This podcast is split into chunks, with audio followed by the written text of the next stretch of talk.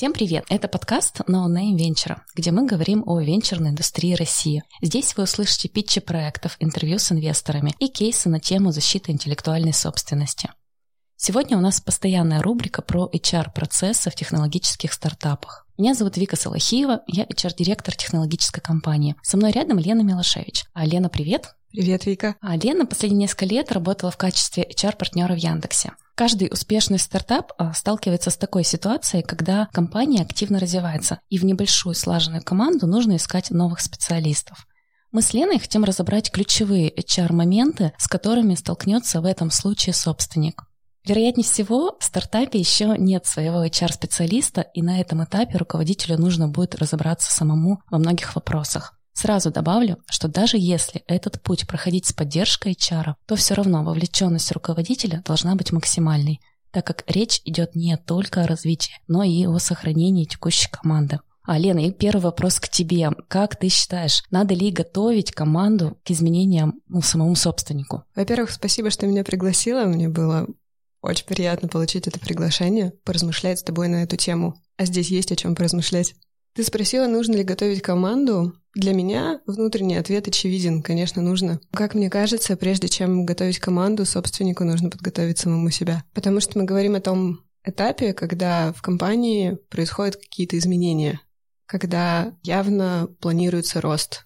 Скорее всего, этот рост не сможет произойти так гладко, как мог бы произойти, если команда не будет готова, но если сам собственник не будет готов к этим изменениям. Мне кажется, что здесь есть о чем поговорить. Как ты наблюдала такие процессы, когда самому собственнику нужно было пересмотреть какие-то подходы в голове, прежде чем внедрять это в команду? Да, конечно, сталкивалась часто, но мне сразу приходит в голову, что это не быстрый процесс. Например, ощущение, что сотрудники нужны в следующем месяце. Вот как тогда собственнику? Как-то это параллельно? Ты говоришь, что нужно меняться сначала как бы самому принимать эту ситуацию, потом следующим этапом, получается, готовить команду. А вот если это ускорить процесс, то как? Если ускорить. Ну или надо ли ускорять? Эти изменения могут произойти довольно быстро, сами осознание, что нам нужны новые люди, и что они придут, и что зоны ответственности будут перераспределены, и что мне, как собственнику, тоже придется пересмотреть свои зоны ответственности что я перестану делать, что делал раньше, что я начну делать нового, что я делал раньше, с учетом того, что придут новые люди, что придут новые профессионалы. Я говорю скорее об этом. Делать это быстро не, как, не растягивая, а максимально сам собственник должен быстро перестраиваться по возможности. По возможности, да, да, это идеальная картинка. А, а команда, все-таки команда перестроится быстро, ну это уже совсем какой-то идеальный мир был бы. И как тогда помогать? Мне кажется, что однозначно какие-то да, индивидуальные беседы, это точно. Может быть, какие-то стратегические сессии с обсуждением планов, видения будущего. Что еще? Может быть, там снимать как-то страхи, какие-то вот такие моменты. Это важная работа, да, то, о чем ты говоришь. Глобально, что будет происходить, если у собственника уже есть понимание в голове, как он хочет перестроить свою компанию, к каким большим целям он хочет прийти, то важно это видение донести до своей команды. В каком формате это уже зависит и от команды, и от того, как привыкли взаимодействовать между собой люди. Но глобально это будет происходить так. Это могут быть общие разговоры со всеми, и стратегические сессии, тет-а-тет разговоры. То есть нужно подробно объяснить сотрудникам, что происходит, почему, как это повлияет на бизнес, на развитие, ну, максимально, получается, подробно донести, да? Абсолютно точно. Да, да. Здесь собственнику приходится выступать таким агентом изменений. Это та классическая HR-роль, которую взрослые большие HR обычно делают. Выступают агентами изменений, то есть помогают команде привыкать к этим изменениям, осознавать, что они необходимы, и использовать те или иные инструменты, чтобы изменения произошли, сопровождать изменения. Нужно ли, как ты считаешь, больше времени уделить ключевым сотрудникам, лидерам мнения? О, да, абсолютно точно. Разговаривать с ключевыми, держать руку на пульсе, потому что в момент изменений есть риски, что они будут демотивированы, есть риски, что ключевые уйдут. Это тоже собственнику нужно понимать. Как у тебя было в опыте что-то подобное? Если готовы поделиться, конечно. Мы вырежем, если что. У меня были примеры, когда руководители советовались как раз на этом этапе. Они считали, что не обязательно подробно все рассказывать как раз сотрудникам вроде как мы сейчас найдем новую команду, их познакомим, ну и там разберемся. Вот там будем уже решать, будут, ли какие-то сложности, возникнет ли необходимость, или, может быть, они там сразу подружатся, и все будет хорошо. И я предупреждала как заранее, что вот как раз так, ну, это огромные риски. Могут не подружиться, может быть, подход неконструктивный, что вот что вот эта подготовка, она, конечно, крайне важна. Ну хорошо, тогда мы решили, что подготовка к изменениям, она важна. Это нужно делать заранее, готовить команду, начиная с ключевых сотрудников. Ну, собственно, всех готовить нужно. Такой вопрос в голове. Раз мы пишем подкаст для IT, больше для технологических стартапов, в том числе для IT, как думаешь, есть ли здесь на этих этапах что-то специфическое именно для технологических стартапов? Вот у меня сейчас нет ответа на этот вопрос. Я хочу поразмышлять, может быть, на эту тему, тебя спросить. Я думаю, что отличия есть. Ну, если мы берем все-таки айтишников, то тут вопрос, ну, в том числе в корпоративной культуре. То есть, если это, например, была команда из трех-четырех разработчиков, а в эту же команду уже ну, даже там 6-7 человек уже, да, только это разработчики, интегрируются уже другие специалисты, и это речь идет об одном офисе, об одной команде, об одной корпоративной культуре, то здесь ну, произойдет просто как бы вот будет две команды. И вот такие моменты нужно учитывать. То есть кто сейчас есть и кого мы ищем, а, например, там к отделу разработчика, ну, нельзя под, в один офис посадить отдел продаж, например. И вот такие вещи вот иногда с точки зрения экономии места или просто даже руководитель об этом не успел подумать, иногда происходит. Поэтому если брать специфику IT-технологий, ну, наверное, нужно помнить, что это разные команды, это разные культуры. Ты имеешь в виду, что, например, если добавляется какая-то функция, то те же самые продажи то это может очень сильно повлиять на команду разработки. Это просто и ra- ra- разные компетенции, разные люди с разными подходами, и они могут ну, просто быть неожиданно оказаться, что несколько человек совсем с другим видением, с другим подходом оказались за соседним столом. При этом без подготовки, без а, как-то без такого настроя, что это произойдет так. Ну да, я представила Э, нескольких разработчиков, которые а, запустили стартапы, продажи шли каким-то органическим, естественным путем, а тут они наняли продажников и столкнулись с, с другим миром. Так, ну что, тогда двинемся дальше, поговорим про найм, этот этап самого поиска а, сотрудников. У, например, стартапа нет HR. Большинство текущих сотрудников руководитель нашел среди друзей, однокурсников, друзья друзей, по рекомендациям. То есть вот каким-то таким путем, ну, довольно легким.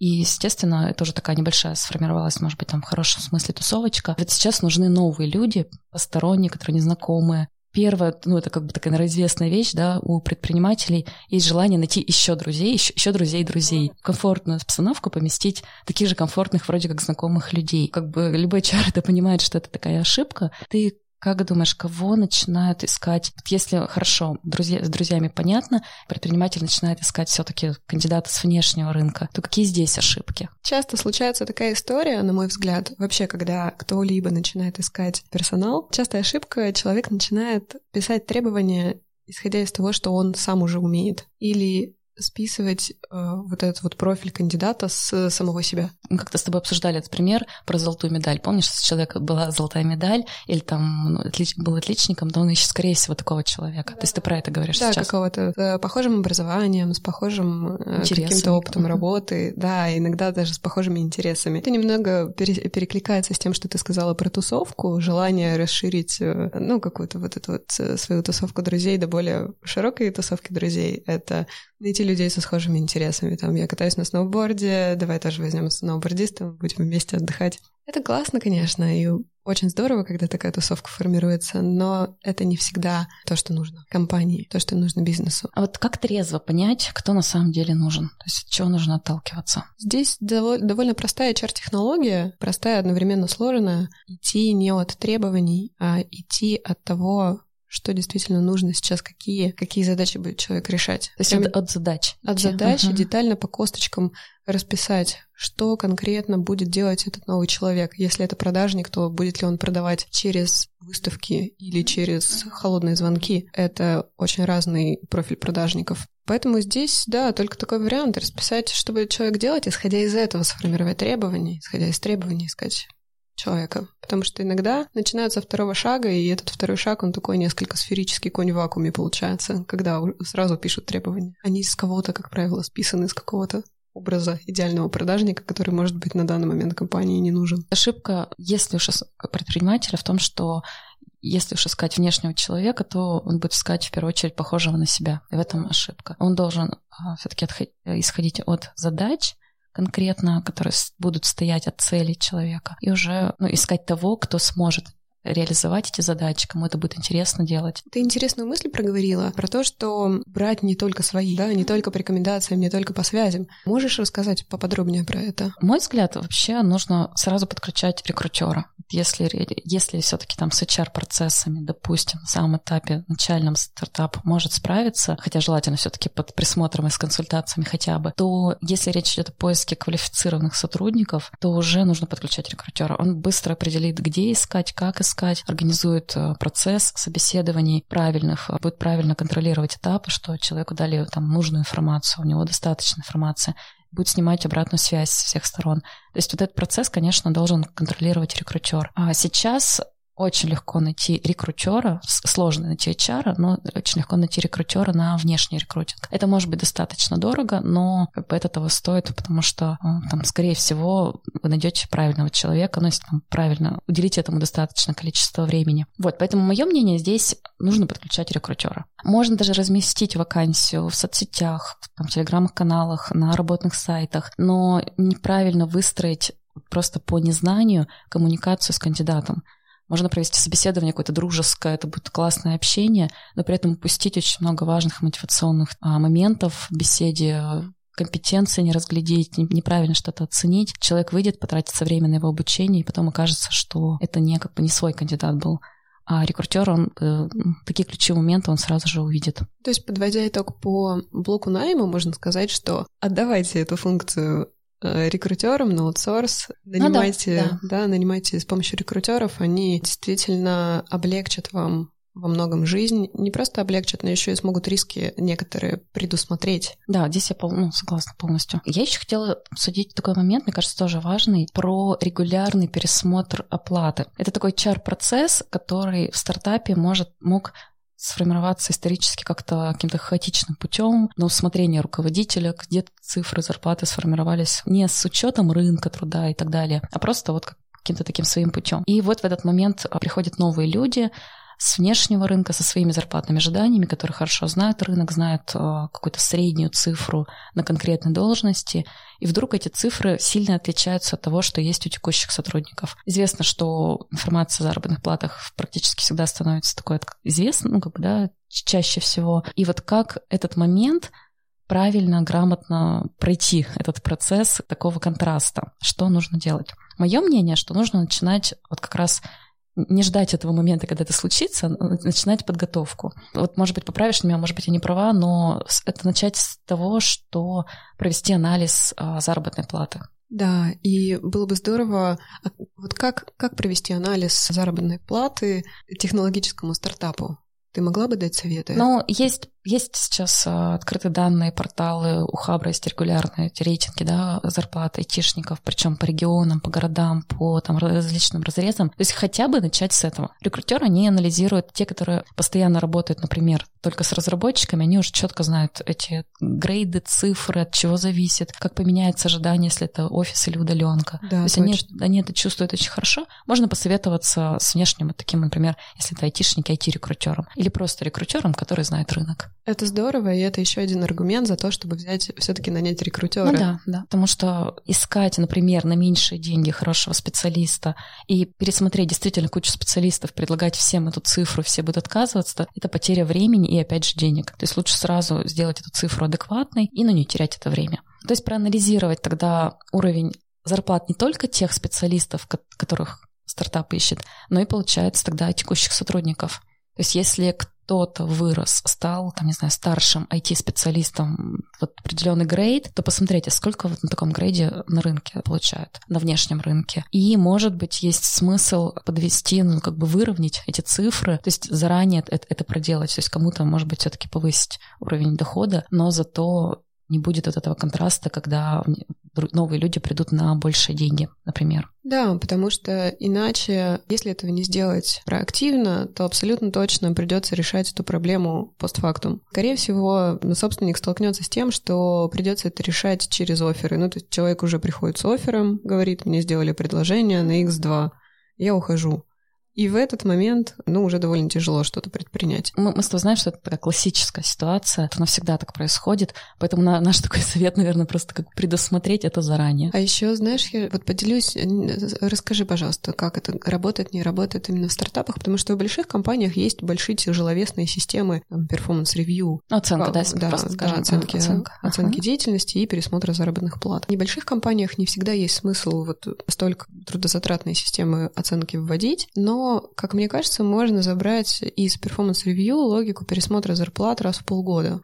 То есть это сейчас частая история в многих IT-компаниях, когда пересматривается зарплаты именно раз в полгода. И это некое фиксированное время, когда вы можете поговорить об изменении заработной платы со своими сотрудниками. И они знают, когда, что этот пересмотр будет, и когда он будет. И они будут ждать этого пересмотра. Ну и тогда сразу привязать к этому план развития, индивидуальный план развития, все-все-все, то есть цели на полгода, может быть, KPI, да, в каком-то таком не в классическом варианте, то есть сразу все, все согласна, да. Такая light-версия performance review и получается. Да, просто сейчас в реальности то, что я вижу в стартапах, это более творческий процесс. Это вот как раз либо человек уходит, либо просто вот руководитель решил в какой-то момент, что пора поднимать заработную плату. То есть вот обычно это не системный подход. Ты говоришь о том, что лучше, это лучше сделать системно, и, и сотрудники знают, что такой диалог будет не когда они будут его инициировать, а это, это системный диалог регуляр, да. регулярно. Да, угу. да, да. Здесь э, под словом системно я подразумеваю именно сроки пересмотра что вот есть конкретное время, когда мы к этому разговору возвращаемся и в каком-то формате его ведем. Ну вот уже сам формат, конечно, нужно обсуждать. Оценку мы чуть-чуть затронули, я хотела тоже про это поговорить, но вернемся так на шаг назад. Все-таки вот мы нашли людей, нам нужно теперь еще их адаптировать. То есть мы подготовили сотрудников, они готовы, они настроены, они замотивированы тоже обучать, допустим, да, такая идеальная ситуация. А вот пришли новые люди в небольшой стартап,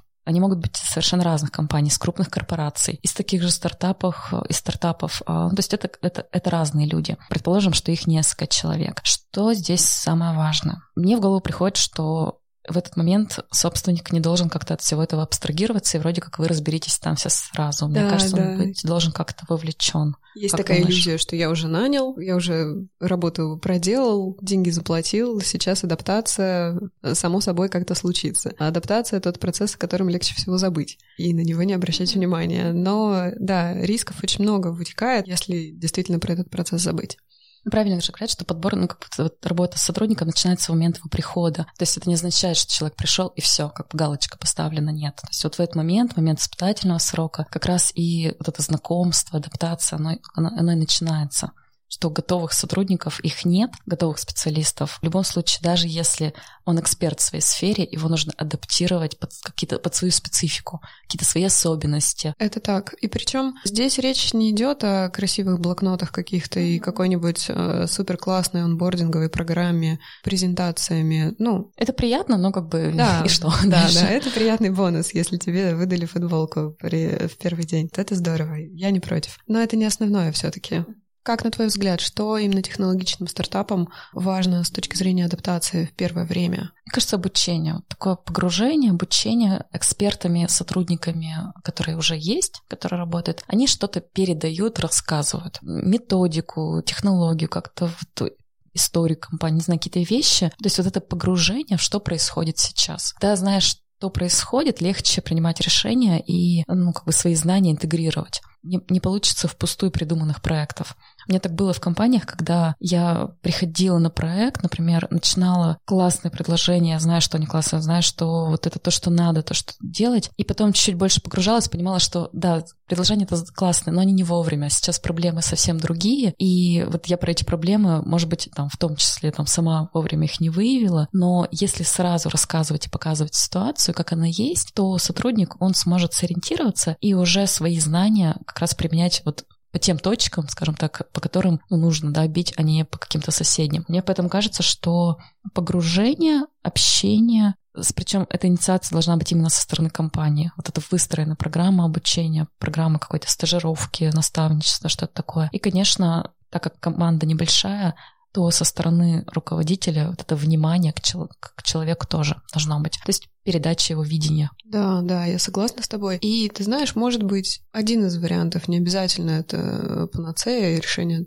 всех проблем. Но, вероятно, какие-то регулярные встречи с новичком были бы полезны. Это вот как раз про время, про то, чтобы уделять время и да.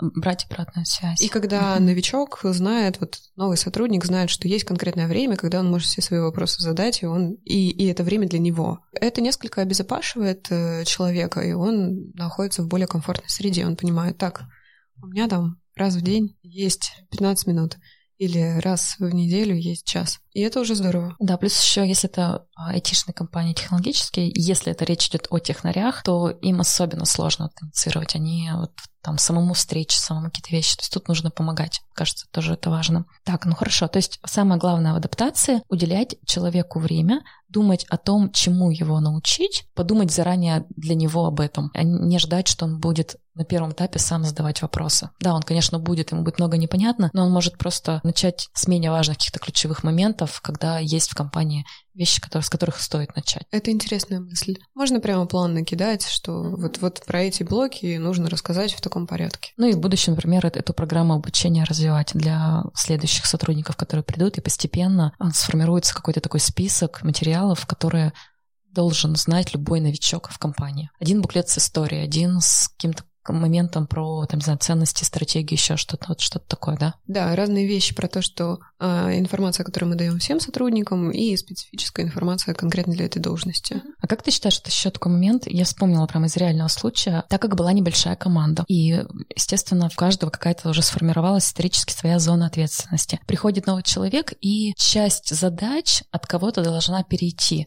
Но, например, собственник не уделил этому времени достаточного, и вот эта граница, она получилась очень размытой. Как ты думаешь, это почва для каких-то конфликтов, сложностей или нет? Или как бы зона ну, ответственности, они как-то со временем сформируются новые зоны, и ладно.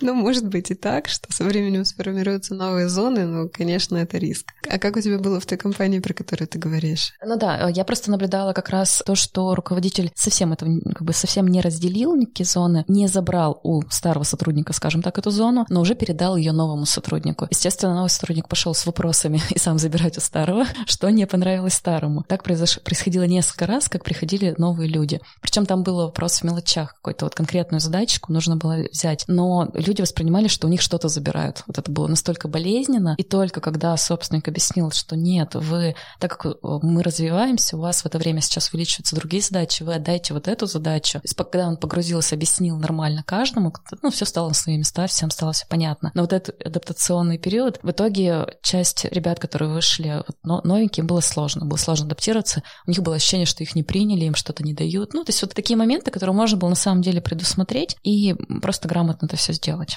Это классный пример, когда, мне кажется, вот если отмотать на пару шагов назад, что изменения не были донесены команде, да, да, То есть, может быть, они были донесены в каких-то общих словах, но зоны ответственности не были разделены до прихода нового сотрудника. И это как раз то, что абсолютно точно необходимо сделать — разделить зоны ответственности. Ну и постепенно их там шлифовать, например, уже выстраивать из того, что получается. Хорошо, да, а здесь очень много ожиданий еще от HR как раз, что процессы будут понятными и прозрачными. То есть если в некоторых компаниях, небольших, понятно, что в корпорациях это тоже достаточно выстроенные процессы HR, но в средних компаниях, либо небольших, не технологических, так назовем условно, Иногда HR, никто не знает, чем он занимается, образно говоря. То есть появляются сотрудники, вроде ведется какая-то работа, но этот процесс кто не прописывает, никто не делит на какие-то, не декомпозирует на задачки. И вот здесь как раз понятная, с одной стороны, вещь, что руководитель технологической компании ждет, что HR-процесс четкий, понятный, может быть, в виде нарисованного какого-то, какого-то алгоритма, а с нюансами, да, где-то там есть моменты человеческого фактора, но даже это учтено и прописано вот в этой системе. Поэтому, мне кажется, самое ключевое такое будет отличие а, HR технологической компании — это то, что человек должен уметь прописать этот процесс, просчитать, заниматься там HR-аналитикой и уметь показать сотрудникам и руководителю вообще, что такое HR с точки зрения процессов. Ну, то есть как это выглядит. В том числе это какая-то ясная HR-методология для конкретной компании. То есть HR параллельно работая, параллельно разбираясь, пишет а, вот этот бизнес-процесс, HR-процесс для конкретно этой компании. А помнишь, мы начинали с того, что в небольшой компании, в стартапе, скорее всего, HR может и не быть. HR-функции будут выведены на аутсорс. Ты имеешь в виду либо HR-аутсорс, либо, либо HR в штате? Просто вариант, что вообще не, нет HR, тут нам сложно обсуждать, потому что мы не очень представляем такой вариант. И, скорее всего, HR без HR-процессов нельзя, то есть означает, что их будет делать кто-то другой в компании. На каком уровне, как качественно, будет ли это, ну, как бы вопрос. Скорее всего, всегда будет в приоритет ставиться собственные бизнес-задачи. А лишний раз провести оценку или там что-то сделать, это, скорее всего, идет на второй план, и постепенно это забудется только когда что-то произойдет уже такое экстренное, к этому вернуться. HR-аутсорс, на мой взгляд, это аутсорсинг как раз такой тренд этого времени, потому что сильных HR, сильных, которые могут в комплексе выстроить HR-процессы, их мало. В регионах их меньше еще, поэтому возможность, ну и в принципе компания, если 10-20 человек, не всегда нужен действительно в штате э, как бы сильный HR. Прибегнуть к помощи внешнего эксперта, ну это ценно, это здорово, это достаточно проще организовать, чем найти все-таки в штат и реалистичнее, и плюс это будет эффективно. Другой вопрос, что нужно четко понимать, либо это короткий проект, ну, там, на, например, месяц, есть какая-то цель, либо это постоянное сопровождение, и можно советоваться по любым вопросам. Ну да, это уже обсуждение формата с конкретным человеком, с которым решили работать. Знаешь, еще вопрос про собственника, может быть, какой-то совет я бы хотела от тебя услышать для аудитории, что нужно собственнику учесть, каким быть и на что обращать внимание, если так подводить итог уже потихоньку да, тому разговору, который у нас с тобой случился, на что обращать внимание, если ты собственник технологического стартапа? Ну, обращать внимание на миллион вопросов. Мы всего обсудили несколько, мы понимаем, что их намного больше. И все таки у собственника приоритет на, на тот момент продукт, услуги, продажи и так далее. Конечно, команда тоже, но приоритете концентрация, скорее всего, он сфокусирован на развитии компании. Но важно уделить все-таки время HR-процессам. И вот про это нужно помнить, что люди, команда, которым он уже, в которых вложил много усилий, средств, времени, знаний, технологий, то нужно продолжать это развивать и создавать новую команду, но уже больше. Это как раз все, что касается создания команды, ее развития, это есть HR-вопросы есть уже очень много HR-технологий, HR-наработок. То есть не нужно, может быть, в какой-то момент изобретать велосипед, проконсультироваться или найти эти HR-инструменты. Но все-таки бывает всякое, можно и самому разобраться во многих моментах. Самое главное — это делать. Дальше уже такой рабочий процесс начинается. Добавлю вот свои мысли на эту тему, что, на мой взгляд, есть вещи, которые может сделать только собственник в HR-процессах. И это как раз те самые изменения, которые происходят у него в голове. Понимание, что да, нам как компании нужно выходить на новый уровень, мы к этому готовы, и я готов сам меняться, я готов сам менять свои стратегии какие-то привычные и действовать по-другому. Отдавать зоны ответственности, переставать делать что-то руками, больше погружаться в то, где я необходим, доверять экспертам, которых я найму, готовить команду к изменениям. Тут очень важна роль собственника. Грамотный HR, конечно, сильно поможет в сопровождении изменений, но один он эту дорогу точно не пройдет. Есть такое представление у некоторых собственников, что я сейчас найму HR-директора, и он у меня разберется со всей моей командой и сделает там хорошо. Так, к сожалению, не работает стратегия и целеполагание и трансляция ценности, она все равно происходит от собственника. А уже какие-то конкре- какую-то конкретику и наймы, в чем-то адаптацию можно, можно уже отдавать на аутсорс. Можно в этом не разбираться. Понятно. Лена, спасибо тебе большое за интересную беседу. Но из наших примеров видно, что без вовлеченности руководителей в HR-процессы в стартапах а, ничего хорошо не получится. Поэтому слушайте наш подкаст. Дальше будет много практических инструментов.